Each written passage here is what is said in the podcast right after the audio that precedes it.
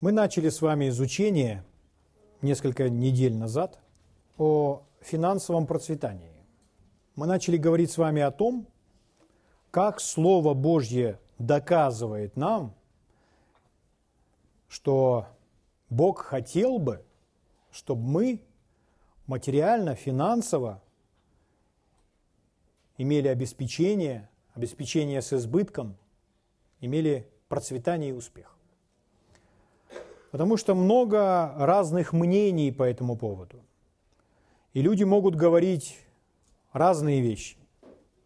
Но нам с вами необходимо основываться на каком-то нерушимом, твердом основании. И это нерушимое, твердое основание для нас с вами – Слово Божье. То есть, если мы из Библии увидим с вами, что Бог желает, например, чтобы мы были исполнены Божьим Духом, то мы должны быть исполнены Божьим Духом. Если из Библии мы видим, что Бог желает, чтобы мы были здоровы, то мы будем стремиться к тому, чтобы быть здоровым. Если бы Бог, если Бог желает, мы видим из Библии, чтобы мы были под благословением, то мы будем стремиться к тому, чтобы жить под благословением. Мы узнаем, что значит жить под благословением – во всех деталях разберем, что это значит. И именно этого будем ожидать от Бога в своей жизни. Аминь. Если мы видим из Библии, что Бог хотел бы нас финансово, материально обеспечить, восполнить наши нужды, и более того, то, конечно же, мы с вами подчинимся воле Божьей и будем ожидать того, что Господь исполнит свое слово в нашей жизни. И если кто-то будет говорить, что Бог учит посредством бедности, или бедный угождает Богу, когда человек бедный, только такой человек может называться святым, то мы скажем такому человеку, покажи мне место Писания. Покажи, где об этом учит Библия. И если Библия учит иначе, то мы будем прислушиваться непосредственно к тому, о чем говорит Библия. И если нужно при этом поменять свое мышление, начать думать по-другому, то смирение или подчинение Божьей воле – это когда человек откладывает свои прежние взгляды в сторону и принимает новую точку зрения. Называется это в Библии покаяние. Покаяние – это такое слово, которое описывает человека, который развернулся на 180 градусов. То есть это не слезы, это не просто какая-то молитва, это прежде всего внутреннее решение. Человек разворачивается в полностью в противоположную сторону. Он может верить в одно, но когда он увидел, о чем говорит Библия, у него достаточно силы, решительности, чтобы развернуться на 180 градусов и сказать, Раньше я верил неправильно. Раньше я верил тому, чего нет в Библии. А теперь я увидел это из Библии, и поэтому теперь я верю вот в это. Потому что Бог такой, каким его называет Библия. Аминь. Вот почему мы с вами смотрим Слово Божье, чтобы научиться, желает ли Бог, чтобы мы материально и финансово преуспевали. Потому что есть в теле Христовом люди, которые проповедуют на эту тему. И они гонимы. Они проповедуют о финансовом преуспевании или финансовом процветании. И они гонимы. Их называют людьми, которые впали в крайности. Или их называют людьми корыстными, что они, все, чего они желают, только денег. Но нужно разобраться, действительно ли Библия говорит об этом. Действительно ли Библия говорит о том, что человек может, человек, живущий с Богом, может, или Бог хотел бы, чтобы он материально был обеспечен с избытком. И когда мы смотрим на всех людей, которые ходили с Богом, мы видим, что они все были обеспечены. Но они были бы обеспечены, потому что они выполняли определенные условия, которые ставил перед ними Бог. Поэтому, изучая жизнь этих людей, мы утвердимся и будем уверены в том, что Бог желает, чтобы мы были финансово и материально обеспечены.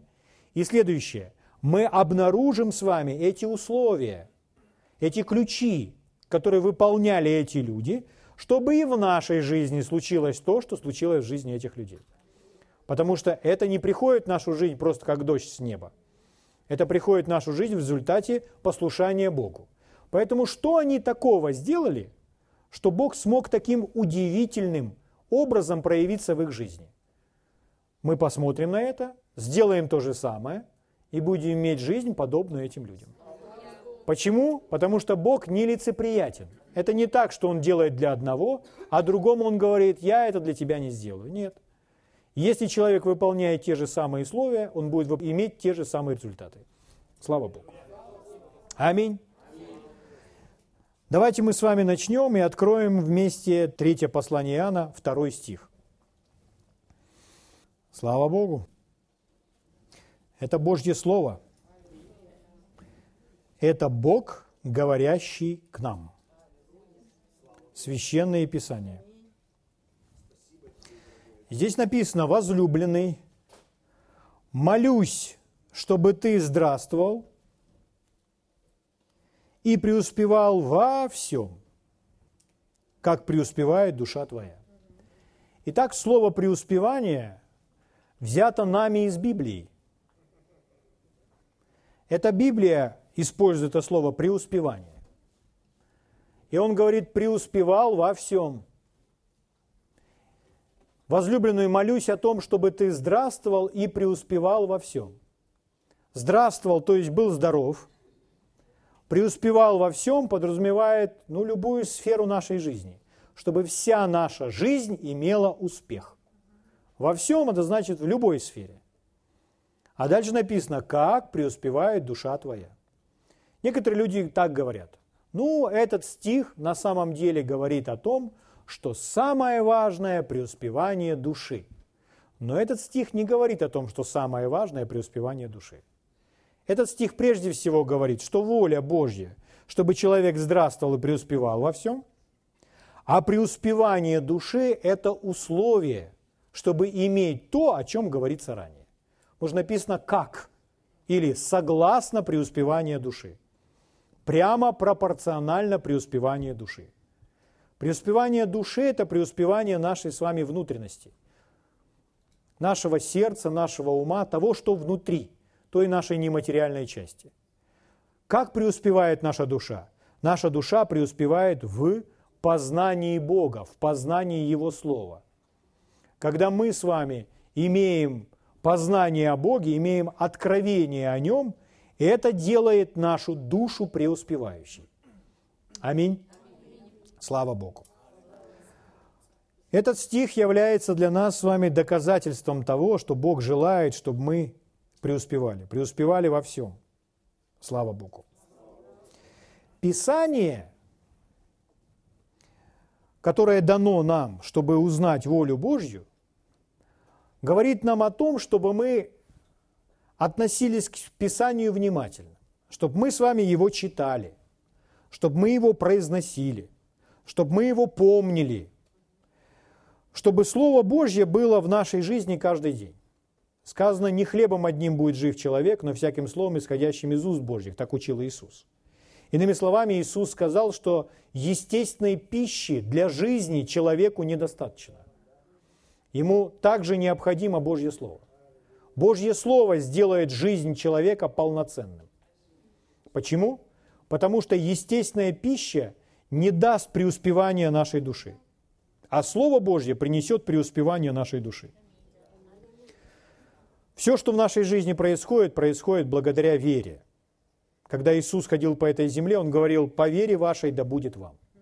То есть мы принимаем от Бога согласно верой. Вера – это знание воли Божьей. Вера и преуспевание души, они связаны. Вера приносит преуспевание души. Когда мы знаем волю Божью, наша душа начинает преуспевать.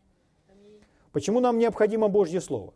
Потому что Божье Слово, оно прежде всего рождает веру в, нашей, в нашем сердце. Вера только от слышания Божьего Слова. Другого способа получения веры нет. И Слово Божье также питает веру. Слово Божье питает веру. Слово Божье питает дух. Вот почему нам Слово Божье необходимо на каждый день. Потому что Слово Божье является пищей. Пищей для нашего духа. И дух необходимо накормить, веру необходимо накормить, чтобы и дух, и вера были сильными и позволили Богу проявиться в нашей жизни, производили в нашей жизни. Так ведь? Слава Богу. Чтобы мне иметь сильную и крепкую веру в то, что Бог является целителем. О чем мне нужно слышать? Мне нужно слышать о том, что Бог является целителем, что Он способен, силен, желает исцелить меня. Если я об этом буду слышать достаточно много, если я буду это слово повторять вслух сам, то это повлияет на мой дух и на мою веру так, что накормит мой дух и накормит мою веру в вопросах исцеления. Если я хочу иметь сильную, крепкую веру в исцеление, мне нужно слышать об исцелении. А если я хочу иметь сильную, крепкую веру в преуспевание, в преуспевание во всем, как говорит Слово Божье, то значит мне необходимо слышать о том, как Бог делает людей преуспевающими, как Он желает делать их преуспевающими. Мне нужны места Писания о преуспевании. Мне нужно знать, что обещает сам Бог по этому поводу. И если я буду слышать достаточно много таких мест Писания, это накормит мой дух, накормит мою веру, и моя вера будет сильной в этой сфере. Вера может быть сильной в одной сфере и совсем не сильной в другой сфере. Поэтому, чтобы в этой сфере наша вера была сильной и крепкой, чтобы наша вера могла производить и действовать, то нам нужны места Писания о преуспевании. Аминь. Слава Богу. Например, мы с вами читали о том, кто есть Бог в жизни Авраама.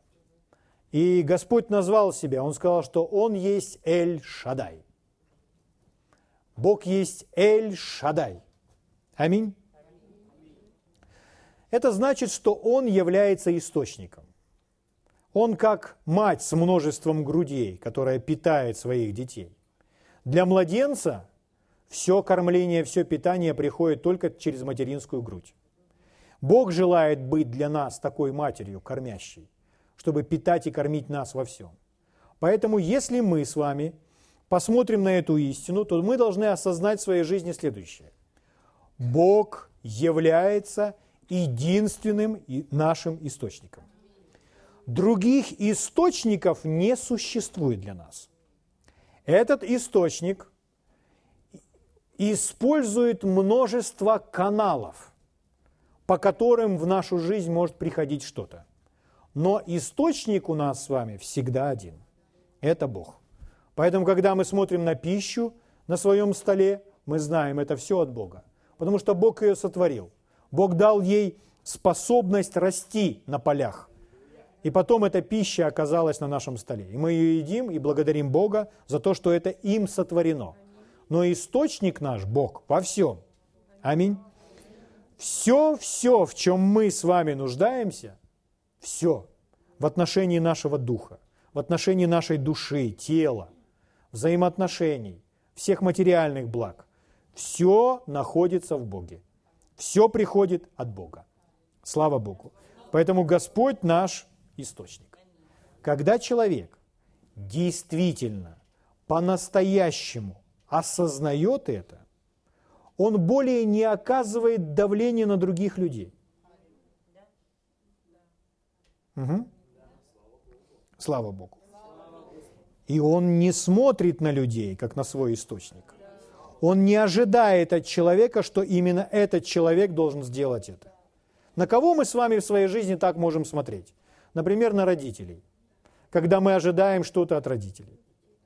Или мы можем ожидать от кого-либо еще, от знакомых, от э, той организации, в которой мы с вами работаем, от, от того предприятия. В этом случае предприятие становится нашим источником. Но Бог может использовать предприятие как канал. Но мы должны ожидать от Бога.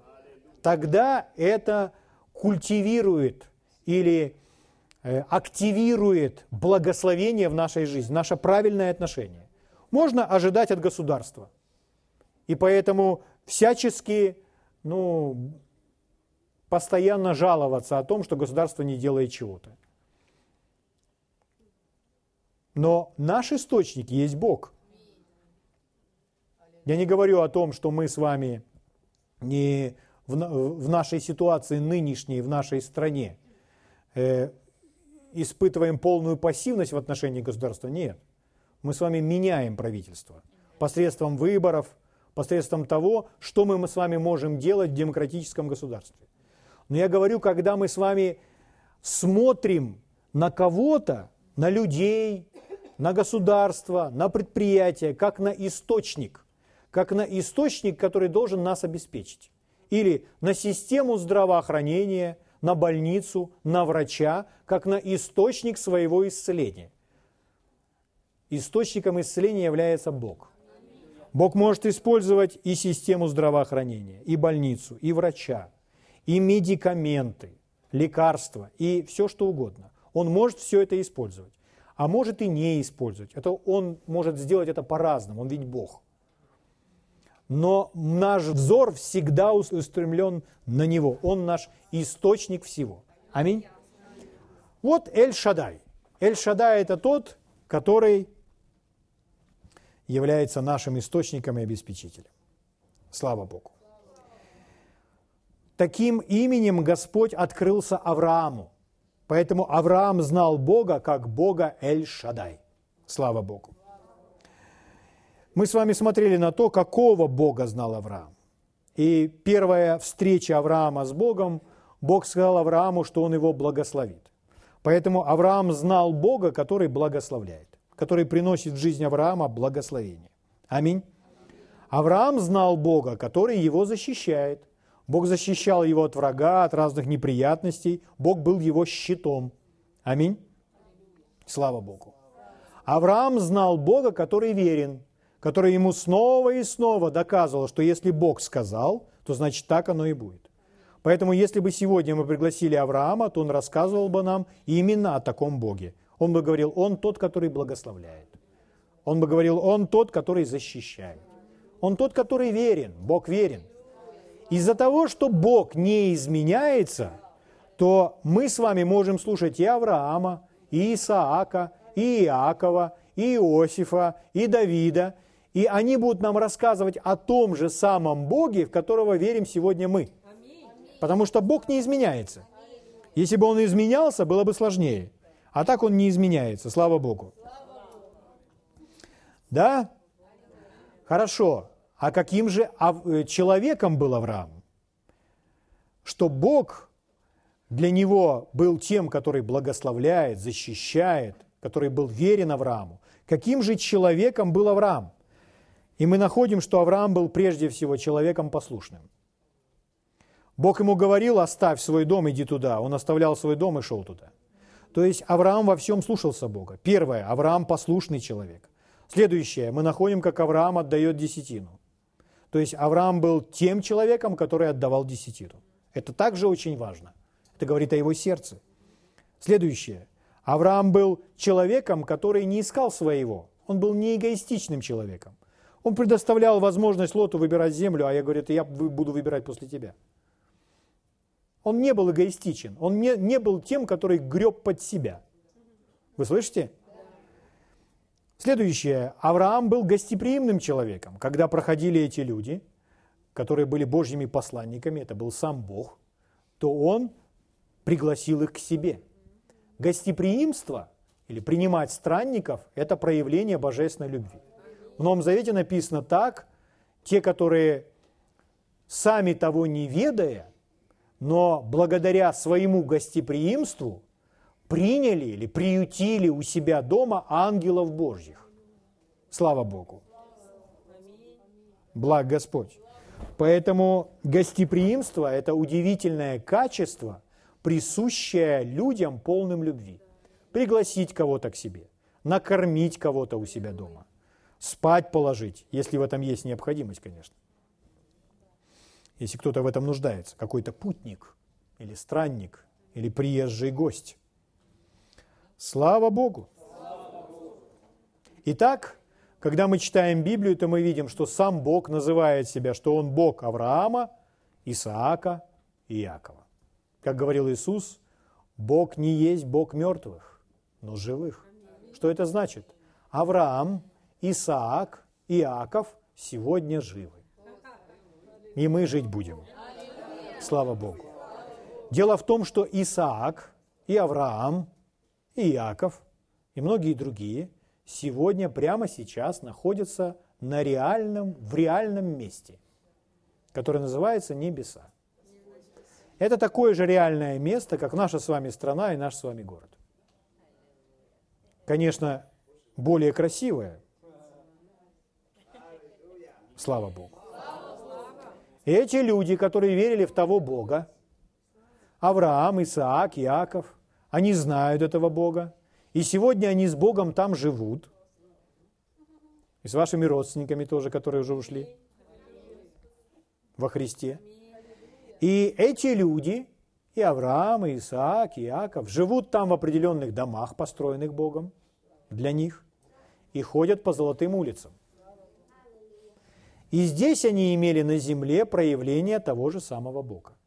Поэтому, если бы мы с вами сегодня имели такую возможность пригласить к нам в гости Авраама или пригласить к нам в гости Исаака, Авраам уже в гостях был, а вот теперь Исаак зашел. Пригласим и Иакова, и Давида. И мы их расспросим, какого Бога они знают. Бог какой? Какого Бога ты знаешь? И когда эти люди начнут рассказывать нам о Боге, я вам хочу сказать еще раз, они будут рассказывать нам о том Боге, который неизменен, которого имеем мы с вами также сегодня, о нашем Боге. Аминь. Слава Богу. Благ Господь. Живые люди на небесах. Люди, не знающие Бога, они могут вам рассказывать, как ужасна смерть. Но смерть ужасна только лишь для людей, которые потеряны, которые не спасены. Для святых смерть не ужасна. Это слово вообще неуместно употреблять в отношении смерти для святых людей. Смерть – это переход. Смерть – это изменение местонахождения. Угу. Слава Богу. Место пребывания. Для святых людей, как говорит апостол Павел, для меня смерть приобретения. Слава Богу! И вот мы с вами сегодня будем просить их, чтобы они опять нам рассказали о Боге. Я бы хотел, чтобы Исаак поделился с нами сегодня некоторыми важными моментами. Еще есть кое-что, чем Исаак хотел бы с нами поделиться. Чего, тех вопросов, которых он еще не затронул. Слава Богу. Если мы с вами посмотрим Священное Писание и увидим, как началась жизнь Исаака, ну, понятно, что он вырос в доме своего отца, который странствовал по земле, который уже был богат, которому уже было сто лет. Помните, да? Как началась жизнь, самостоятельная жизнь Исаака? Ну, прежде всего, Исаак начал свою самостоятельную жизнь с того, что у него была прекраснейшая жена, которую доставили ему из другой страны. Ему доставили жену из правильного народа, привезли ее прямо к нему в руки под Божьим водительством и под Божьим руководством. Это был совершенный Божий план для его жизни.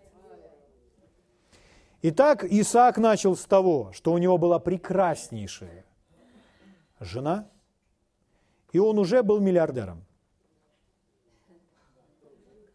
Он начал с того, что он миллиардер. Итак, прекрасная жена, он миллиардер – имеет все эти миллиарды, унаследованные от отца. Так? И плюс еще ко всему, он состоит в завете с Богом. То есть Бог его партнер, потому что отец заключил этот завет с всемогущим Богом, Эль-Шадай. Вот все, что унаследовал Исаак. Вот как началась его жизнь. Слушайте, это счастливейший человек – Слава Богу.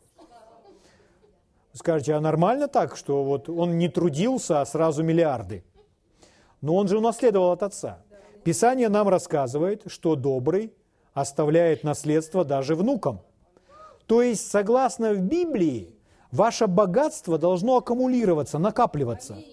Накапливаться, накапливаться, накапливаться. И у вас должно быть столько богатства, что мы с вами не можем его потратить на себя. Чтобы оно осталось еще не только нашим детям, а еще и внукам. Так много его должно быть. Вот, согласно Библии, вот это воля Божья. В книге притчи, 17 главе, 22 стихе написано, что добрый оставляет наследство и внукам. Угу. Хорошо, друзья мои, давайте тогда откроем э, книгу Бытия, 26 главу.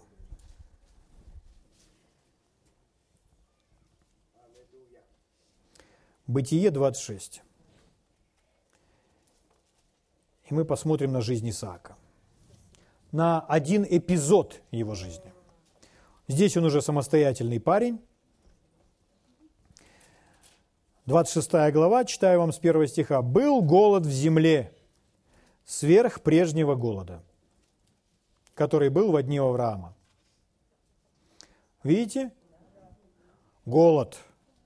Что такое голод? Давайте разберемся. Что это за такие э, обстоятельства, когда голод – Поймите, голод – это не финансовый кризис, это не обвал экономики или падение цен.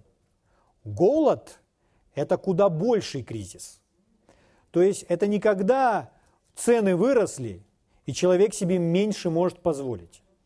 Голод – это когда нет дождя, и ничто не растет. Урожая нет – Поэтому люди настолько нуждаются, что они умирают от голода. То есть есть угроза жизни. Голод куда большая проблема, чем просто обвал цен экономики или какой-либо экономический спад. Согласны? Голод. Голод. Дальше написано, пошел Исаак к Авамелеху, царю филистимскому, в Герар.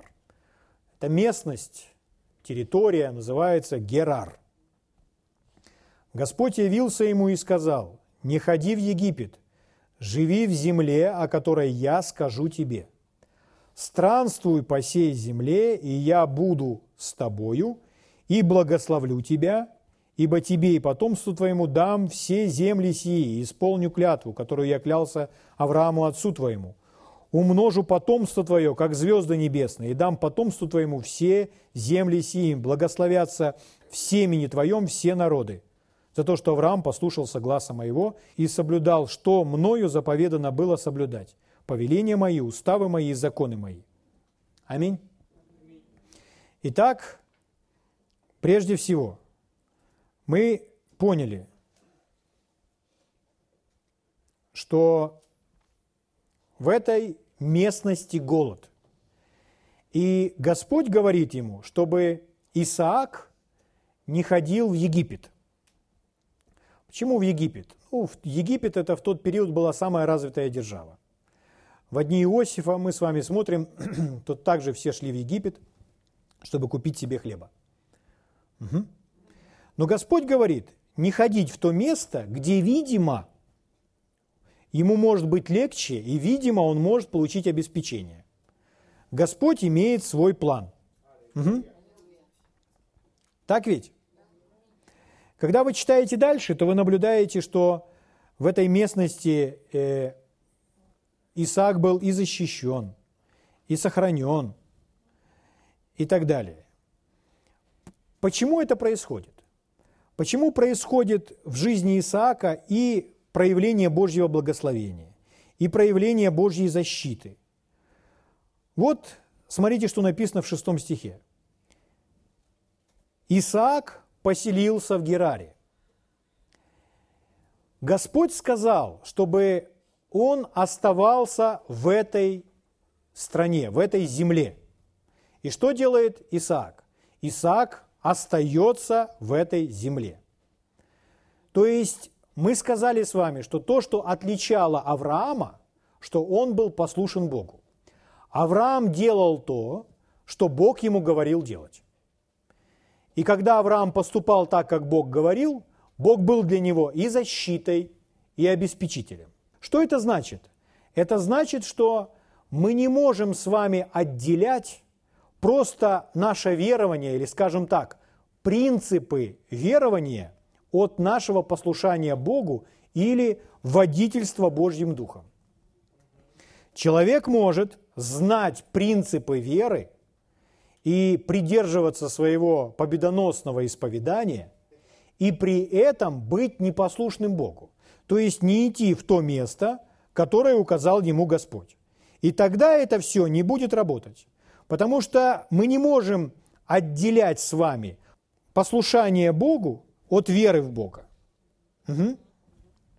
Это все взаимосвязано. Слава Богу. Если остаться в Гераре, то все выглядит так, как будто, ну, ничего доброго из этого не выйдет. Потому что здесь голод, и существуют одни проблемы. Но Господь говорит, оставайся в Гераре, и я, или оставайся в этой земле, и я благословлю тебя. То есть ты будешь благословлен. Итак, что является для Исаака условием, чтобы благословение по-прежнему сопровождало его? Оставаться в этой местности, в этой земле. Аминь. Что это значит? Если мы с вами не послушаемся, если мы оставим то место, которое нам предназначил Бог, или в котором Бог повелел нам быть, то мы с вами потеряем свою благодать. Если мы оставим место, в котором мы должны быть, то мы потеряем ту благодать, которая ожидает нас в том месте. Мы должны оставаться в том месте, которое для нас с вами определяет Бог. Аминь. Ну, например, смотрите, возьмем самый яркий пример, чтобы продемонстрировать этот принцип, о котором я сейчас говорю. Слово Божье говорит, чтобы мы с вами шли по всей земле и проповедовали Евангелие всякому творению. Так ведь? Идите по всему миру и проповедуйте Евангелие. Это значит правильно идти по всему миру и проповедовать Евангелие. Но это не сказано какому-то конкретному человеку. Это не сказано лично какому-нибудь Кравченко или Грищенко. Аминь. Кому это сказано? Это сказано телу Христову. Так ведь? То есть, например, человек по имени апостол Павел однажды пошел в одном направлении проповедовать Божье Слово. И что сделал Божий Дух? Божий Дух его остановил, сказал, туда не ходи. Он пошел в другом направлении, Божий Дух остановил его, сказал, туда тоже не ходи, а туда иди. И направил его в другом направлении. Что это значит? Это значит, что у каждого из нас есть своя часть. Для всех нас по всему миру проповедовать Евангелие. Но для каждого из нас есть своя часть, и каждый из нас должен быть в том месте, которое определяет Бог. Почему Бог одного человека ведет туда, другого человека ведет туда? Потому что Бог мудрый. Бог мудрый, и Бог знает, кто готов услышать послание от этого человека. И если кто-то придет, а люди не готовы услышать послание от этого человека, зачем же этого человека туда посылать? Аминь. Вы скажете, а что значит готовность людей? Ну, люди очень часто, они смотрят на внешность. И, или э, из-за того, как это внешне выглядит. И поэтому не все они готовы принимать. Поэтому Бог мудрый, Он все эти вещи учитывает и посылает нас с вами в правильное место, в правильное время для того, чтобы мы с вами проповедовали Божье Слово. Это очень связано, мы как сосуды. И это связано с тем, как кто-то э, пьет из определенной чашки. Если мы эти сосуды, мы с вами эти чашки, проповедники эти чашки. И человек говорит, а я не хочу пить из этой чашки, я не хочу пить из желтой чашки, голубой чашки, коричневой чашки, не хочу пить. И человек перебирает чашки. Конечно, это неправильное отношение. тот человек, который жаждет, будет пить из любой чашки. Но он должен быть готов принимать это, дойти до этой нужной кондиции. Поэтому Бог знает когда, и вот Он посылает человека в то или иное место. Слава Богу. Слава Богу. Благодарю Тебя, мой Отец. Хорошо. Итак, что говорит Бог Исааку? Он говорит так, оставайся здесь, оставайся в этом месте. Что это значит? У меня к вам вопрос. А что, Бог не может благословить Исаака где-то в другом месте? Нет, теперь нет. Раз Бог сказал оставаться здесь, то значит Исаак не будет благословлен ни в каком другом месте, как только в этом. Полнота Божьего благословения для Исаака будет только в Гераре, ни в каком другом месте. Потому что Бог сказал оставаться здесь. Угу. Это как нас с нами. Господь привел нас с вами в эту церковь. И мы можем с вами говорить, наша церковь самая лучшая. Ну, это хорошо звучит, но это самая лучшая церковь только для вас. Потому что Господь привел вас быть здесь. Другой человек, он то же самое скажет о своей церкви, он будет прав, потому что это самая лучшая церковь для него –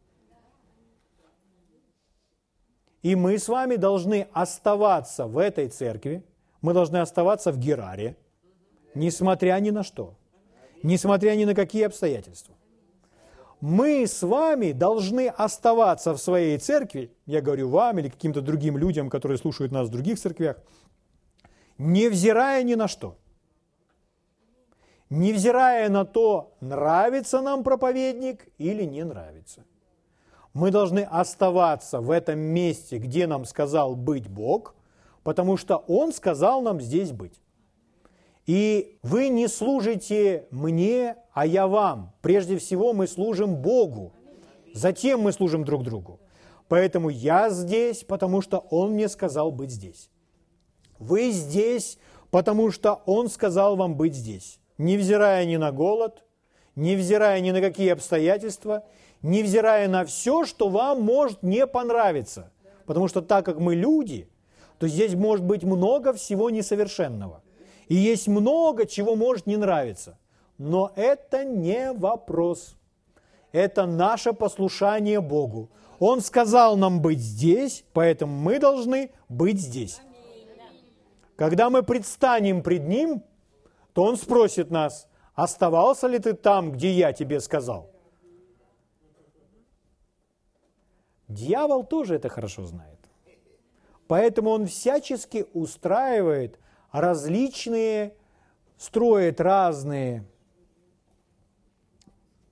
свои замыслы, свои планы в отношении того, чтобы человека увести из того места, где ему сказал быть Бог. Люди ссорятся друг с другом, люди смотрят куда-то, где лучше – и поэтому начинают искать, где лучше, и якобы отправляясь в Египет. Ну, это я образно говорю. Потому что там я смогу себя прокормить и свою семью. Но это не вопрос. Нужно искать Бога и знать и быть не там, где, как нам кажется, легче. А если Бог говорит переехать, значит набраться смелости и переезжать. Если Господь говорит остаться, значит набраться смелости и остаться посреди величайшего кризиса или голода. Но делать то, что говорит Бог. И никто нас не может в этом остановить. Бог сказал, значит так оно и есть. И нам нужно быть там, где нам сказал быть Бог. С Исааком в Гераре случилось так. Господь говорит, не ходи в Египет, оставайся в Гераре в этом месте, где сейчас голод, и я тебя благословлю. Итак, вот оно качество Исаака, которое мы видим. Он послушался Бога. Он остался в этом месте. Аминь. Слава Богу. Благодарю Тебя, Господь. Так много людей в теле Христовом, которые оставляли то место, которое для них определил Бог. Из-за обид, из-за того, что где-то они увидели, что лучше. И это были те люди, которые знали принципы веры, которые исповедовали Божье Слово, которые молились Богу, которые доверяли Богу и умели доверять Богу, но они просто оставили то место, где они должны быть. И на протяжении всей их жизни им приходилось бороться и бороться и бороться и бороться. Как однажды Иисус сказал Павлу, трудно тебе идти против рожна. Вся наша жизнь превращается в такую борьбу, в которой мы постоянно себе задаем вопрос, почему мне так трудно, почему мне так сложно, почему я не осознаю, что кто-то меня поддерживает и кто-то меня ведет. В случае с Исааком все было по-другому. Смотрите, как происходит в жизни Исаака. Не так, что ему приходится бороться. Нет. Смотрите, что окружает его. То же самое может быть и в нашей жизни. А что для этого нужно? А для этого нужно быть там, где определил нам Бог. Угу. Слава Богу.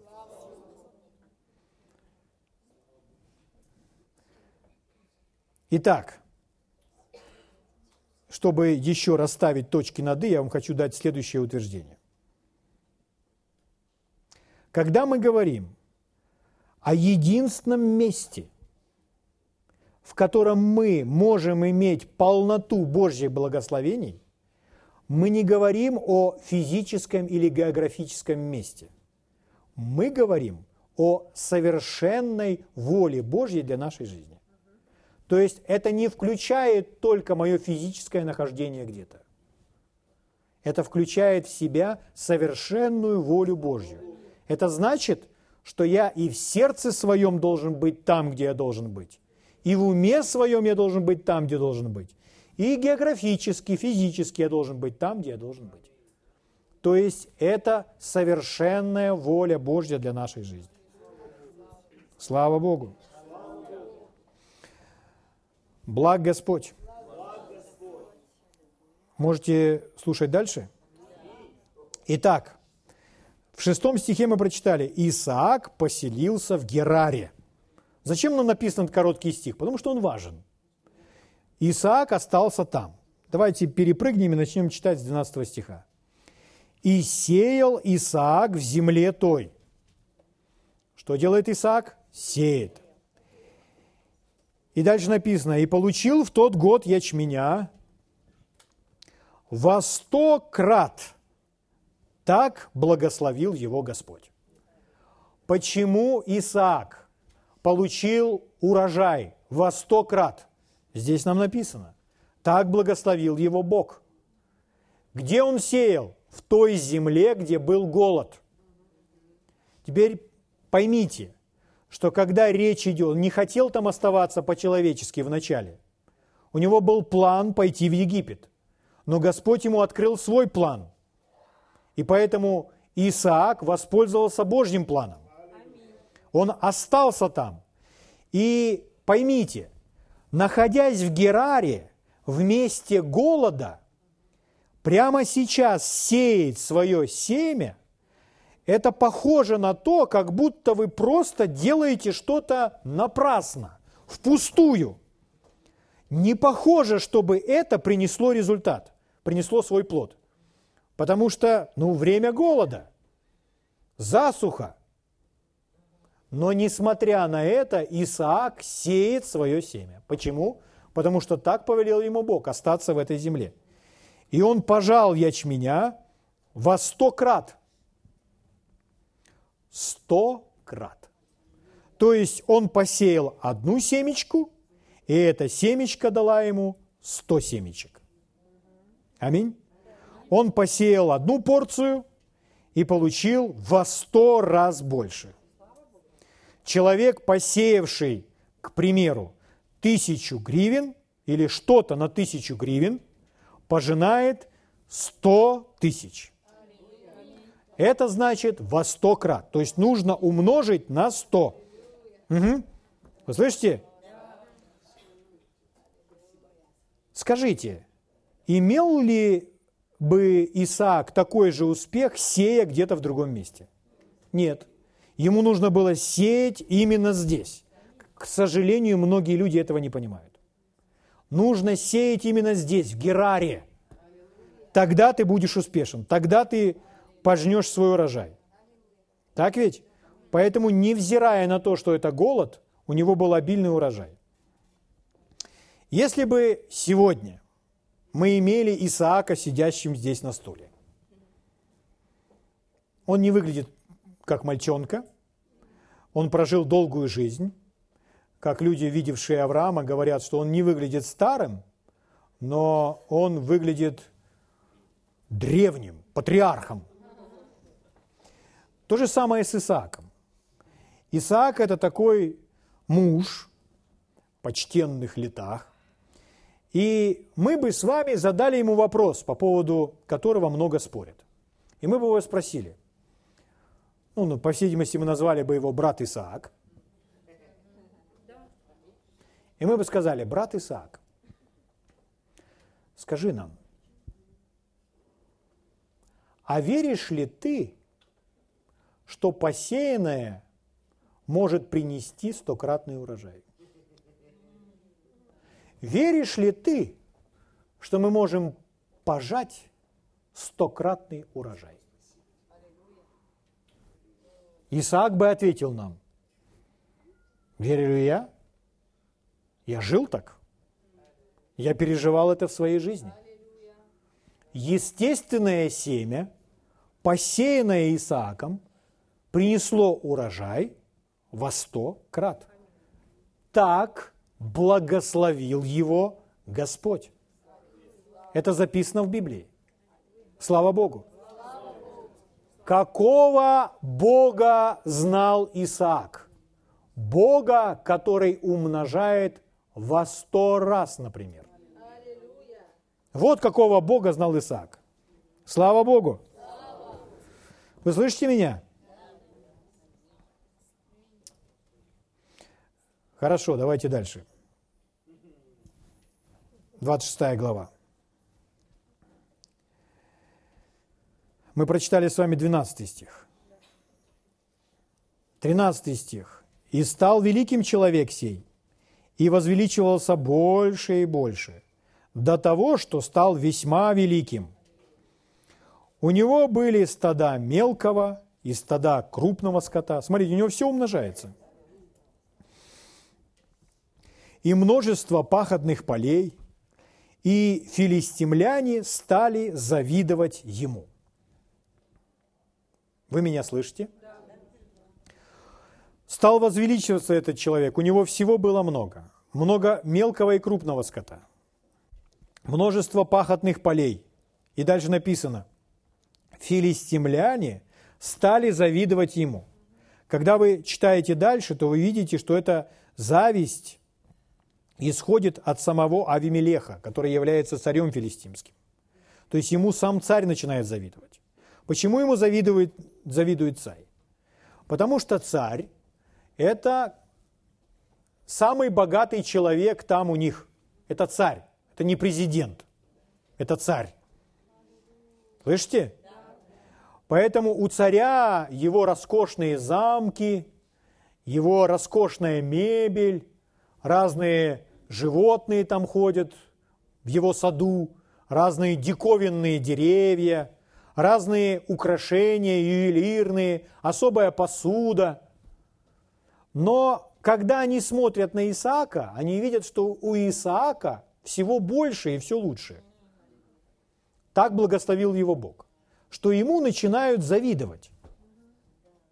Вы слышите? Что это значит? Почему Господь сделал так в жизни Исаака, что ему завидуют и всего у него много? Почему благословение Божье так проявилось в жизни Исаака? Давайте мы с вами откроем книгу пророка Иеремии, 33 главу. 6 стиха буду вам читать. Иеремия 33, 6 стиха. «Вот я приложу ему пластырь и целебные средства, это Бог говорит. Дальше. «И уврачую их». Скажите, речь идет об исцелении, правда? Это то, что делает Бог. И открою им обилие мира и истины. Вы можете переживать эту атмосферу, которую производят эти слова? Смотрите еще раз. «Я приложу ему пластырь и целебные средства, и уврачую их, и открою им обилие мира и истины». Открыть или показать обилие мира – это проявление божественного присутствия. Проявление божественного присутствия – это всегда мир. Смотрите дальше. «И возвращу плен Иуды, и плен Израиля, и устрою их, как в начале». Господь есть тот, который освобождает из рабства, освобождает из плена. Аминь. «И очищу их от всего нечестия их, которым они грешили предо мною, и прощу все беззакония их, которыми они грешили предо мною, и отпали от меня». Вы видите? Это звучит как в контексте Нового Завета. То есть Господь то же самое делает для нас во Христе Иисусе. Будьте внимательны, 9 стих. «И будет для меня Иерусалим радостным именем, похвалою и честью пред всеми народами». Видите? Похвалою и честью пред всеми народами земли, которые услышат, все народы земли что сделают? Услышат о всех благах, какие я сделаю ему, и изумятся, услышат о всех благах, которые я сделаю своему народу. И что сделают? И изумятся. Дальше. И затрепещут от всех благодеяний и всего благоденствия, которое я доставлю ему. То есть посмотрят и увидят – Бог сделал для него и то, и это, и это. Бог так благословил его. И они посмотрят на это и затрепещут. Почему? Потому что видно, что это все сделал Бог, что рука Бога на нем, это Бог все сделал. Поэтому аж в трепет приходят люди. Бог с ним, и Бог это сделал для него. О чем идет речь? Когда Иисус ходил по этой земле, Иисус творил чудеса. Чудеса и знамения, или чудеса и знаки, знамения, это определенное свидетельство. Определенное свидетельство того, какой есть Бог. Например, чудеса исцеления говорят о том, что Бог милостивый, что Бог любящий, что Бог сострадательный. Аминь. Поэтому Иисус исцелял, в некоторых местах написано, всех больных. Потому что Бог сострадает – и эти чудеса исцеления демонстрируют его любящее, сострадающее сердце. Но Библия рассказывает нам также о чудесах материального или финансового плана, когда Иисус кормил множество людей или поил. Материальные или финансовые чудеса, они также присутствуют в Библии. Здесь написано, что когда они увидят все благодеяния, которые я совершил по отношению к ним, и все благоденствие, которое я доставлю ему, они увидят мои благодеяния, то благоденствие, которое я принес в жизнь этих людей. Чудеса материального или финансового обеспечения демонстрируют или являются знамением Божьей благости – Божьей доброты. Вы слышите? Мы с вами люди, которые верим в чудеса и знамения. Мы верим в чудеса исцеления. И мы верим также в чудеса и в проявление Божьей благости. Финансовые и материальные чудеса – это демонстрация того, что Бог добрый, что Бог благой. Вы слышите? Что случилось там? Вернемся в 26 главу. Бытие, 26 глава. Еще раз читаю, 12 стих. «Сеял Исаак в той земле и получил в тот год ячменя во сто крат». Вот он сидит нам и рассказывает, я верю в Бога, который умножает все во сто раз. Дальше, так благословил его Господь. 13 стих. «И стал великим человек сей, и возвеличивался больше, и больше». Вы видите? Возвеличивался больше и больше. То есть умножить, а то, что было умножено, еще раз умножено. Больше и больше до того, что стал весьма великим. Вот какую картину нам рисует жизнь Исаака. У него были стада мелкого и стада крупного скота, и множество пахотных полей. И филистимляне стали завидовать ему. То есть они увидели руку Божью на Исааке, как Господь его благословил, как Господь его умножил. И это является знамением Божьей доброты, Божьей благости к Исааку, человеку, состоящему с Богом в завете. Вы слышите меня? Поэтому, когда мы с вами входим в божественном здоровье, это представляет очень правильно и хорошо Бога этим людям. Когда мы ходим с вами полные богатства и благословения, это также представляет Бога этим людям, что нас Бог добрый, что Он не желает, чтобы мы были нищими. Это знак, это знамение благости Божьей. Аминь. Слава Богу. Поэтому Господь хотел бы, чтобы мы взяли то, что нам принадлежит то, что есть наше, и его божественное здоровье, и его материальное и финансовое обеспечение. Так что становится и больше, и больше, и больше, и больше.